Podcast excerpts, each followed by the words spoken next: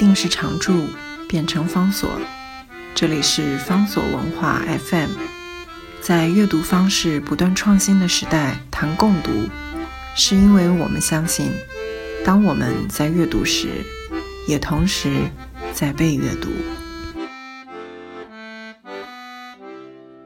今天要为大家特别介绍的这本书呢，它的标题就说明了这本书的主要的内容。这本书用英文写成的，所以它原来的在英国跟美国出版的时候，它的英文的书名叫做 The Story of the Jews，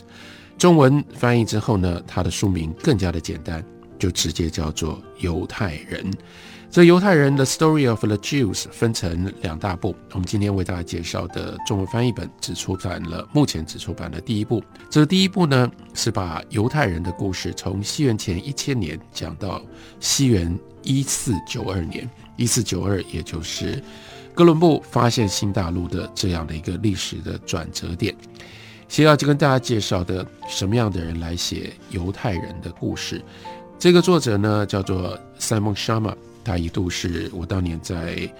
在美国哈佛大学留学的时候的一个老师，他是一位非常非常有意思而且兴趣极度广泛，在过去的学术生涯当中成就非常的高，而且是不只是学术生涯成就很高，他是当代非常活跃而且多产的著名的历史学家。 Simon Schama 他在英国长大，后来呢一度到美国发展，他曾经写过的历史著作，重要的历史的作品非常的多。他在80年代到了美国之后呢，在美国出版的第一本书叫做 The Embarrassment of Riches, An Interpretation of Dutch Culture in the Golden Age， 后来中文翻译本应该台湾是没有翻译，没有出版，在中国大陆出版了呢，叫做《财富的窘境》，对于黄金时代荷兰文明的解读。这个时候他所处理的就是黄金时代的荷兰，如果大家有兴趣的话，其实也就会牵涉到荷兰的帝国主义，荷兰的市民阶级的崛起，荷兰的文化，尤其是荷兰艺术最高峰的时候的成就。大家所熟悉所知道，在美术史上面叫做 Old Masters， 这些古老的美术大师，其中 Old Master 当中的 Master of Masters 一定是林布朗 Rembrandt， 而 Rembrandt 就是属于黄金时代欧洲文明的一个代表性的一个画家。黄金时代的荷兰文明另外就牵涉到荷兰的海外的拓殖，荷兰海外拓殖就牵涉到了跟台湾之间的关系。所以其实这本书它对于什么叫做荷兰人，荷兰社会如何崛起，乃至于更进一步的透过了各种不同的画作或者是雕刻，怎么样的让这些荷兰的市民阶级跟欧洲的贵族文化复杂的关系被呈现出来。这是当时还相对非常年轻的 Simon Schama， 他出版了这本书之后就立刻一跃而变成了美国乃至于大西洋两岸的重要史学界明星其中的一个经典阶段性的里程碑。在出版了 The Embarrassment of Riches 之后，接下来到了1989年，1945年出生的 Simon Schama 这个时候也不过才40岁出头，可是1989年这又是另外一个在历史上面关键重要的纪念的年份，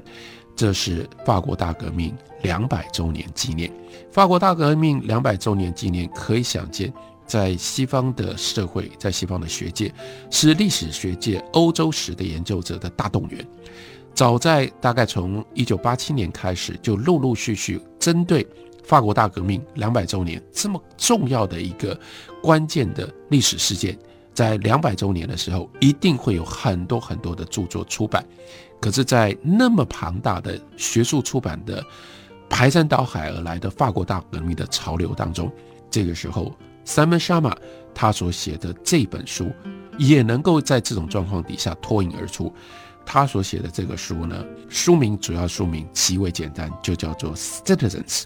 后面有一个副标题叫 A Chronicle of the French Revolution，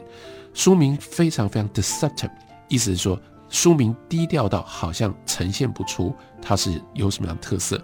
在那么多的法国大革命200周年的著作当中，为什么要去读一本叫做《公民：法国大革命编年史》？编年史多无趣多无聊啊！可是这本书一来，它立刻在出版的时候得到了当时还非常非常庞大、极为有影响力的美国的 Book of Month 每月选书的它的主要的选书。光是每月选书选上 Book of the Month， 虽然这本《公民》这本书当时在美国出版的时候精装本这个页数超过800页，这么庞大的一本历史书，但是光是靠着 The Book of the Month 每月选书的俱乐部就卖出了将近20万册，它变成了一个大畅销的历史的图书。还不止如此，到了那一年在《纽约时报》选年度最佳图书奖的时候，也选上了《公民》这本书。《公民》这本书回到他刚刚讲到，这就是 Simon Schama 的特色。他为什么把这本书称之为叫做公民，其实是他的一个看待法国大革命历史一个非常重要的一个史事，非常重要的一个史观，也就是法国大革命最大的意识形态最重要的价值，就是打倒贵族，把所有的人变成平等的公民。所以公民不是一个简单的一个概念，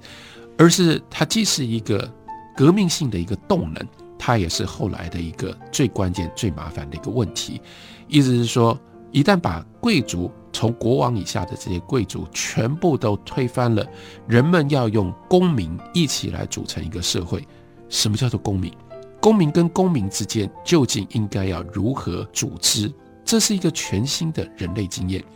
并不会因为有了这样的一种激情，把国王跟贵族打倒了，大家就自然而然知道怎么样变成公民。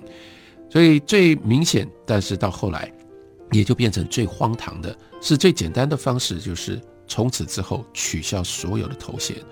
包括先生、小姐、夫人，这些全部都是带有贵族性的，带有这种阶级性的。从此之后，革命了之后，看到任何一个人统统都叫什么什么公民，什么什么公民。但那样的一种平等主义的热情，它后来所产生的是种种的困扰跟大的问题跟麻烦。为什么要叫做法国大革命编年史？表面上看起来，这本书的的确确就照着这个时间的顺序，从法国大革命爆发之前就开始，从李希留如何处理法国的财政，如何开了这个3级会议，一路到法国大革命的第一天，法国大革命的第二天，就这样子编年写过去。可是写过去的过程当中， Simon Schama 写出了过去我们没有看过的法国大革命的历史，主要是因为他所使用的材料的广泛。刚刚我们已经讲过了，在他的前一本书《财富的窘境》，他用了大量的艺术品来反映当时荷兰市民阶级的，不只是他们的财富，更重要的是他们的心情。作为有钱人这件事情是 embarrassed， 然后你如何处理这种 embarrassment， 那都反映在文学作品，尤其是反映在许多的绘画当中。所以在法国大革命编年史编这些法国大革命所产生的事件的时候， Simon Schama 也大量运用了，例如说革命前后所产生的这些小册子，还有小册子里面的各种不同的插图，还有相关的革命前跟革命后从学院派一路下来的这些绘画作品，它所呈现的人物事件，还有这些事件背后背景这个绘画方式上面的改变。因此就使得《公民》这一本书，它变成了一个多层次多角度的完全全新的法国大革命史，借由写法国大革命而同时展现出历史写作以及历史探索的种种的新的可能性。到这个时候还不到50岁的 Simon Schama， 他已经登上了西方尤其是英语世界这种历史学术以及跟社会沟通的最高地位。接下来到90年代初，他又出版了一本，这本书相较于前面的2本书非常薄，篇幅非常小，但是在那个环境底下仍然带来相当大的冲击性。他有一本书叫做《死亡的确定性》，这本书最特别的地方是它运用了当时流行的这种后现代的概念，书名叫做《死亡的确定性》，然而这个书真正要讲的是史料上的不确定性。我们以为史料可以自己说话，但其实当时间过去了，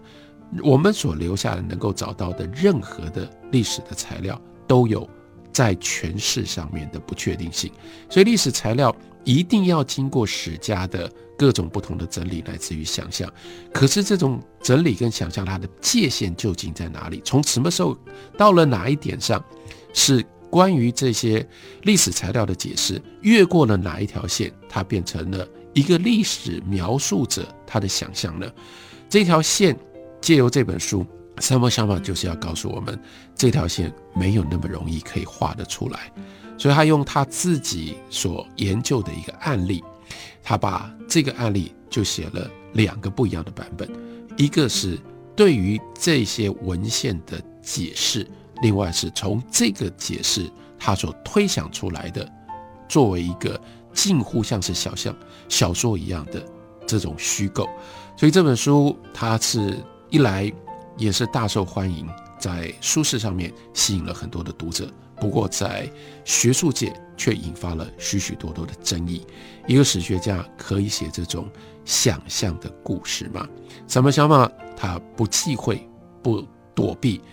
在学术界认为是非常致命的争议，他继续面对读者，写了很多杰出的作品。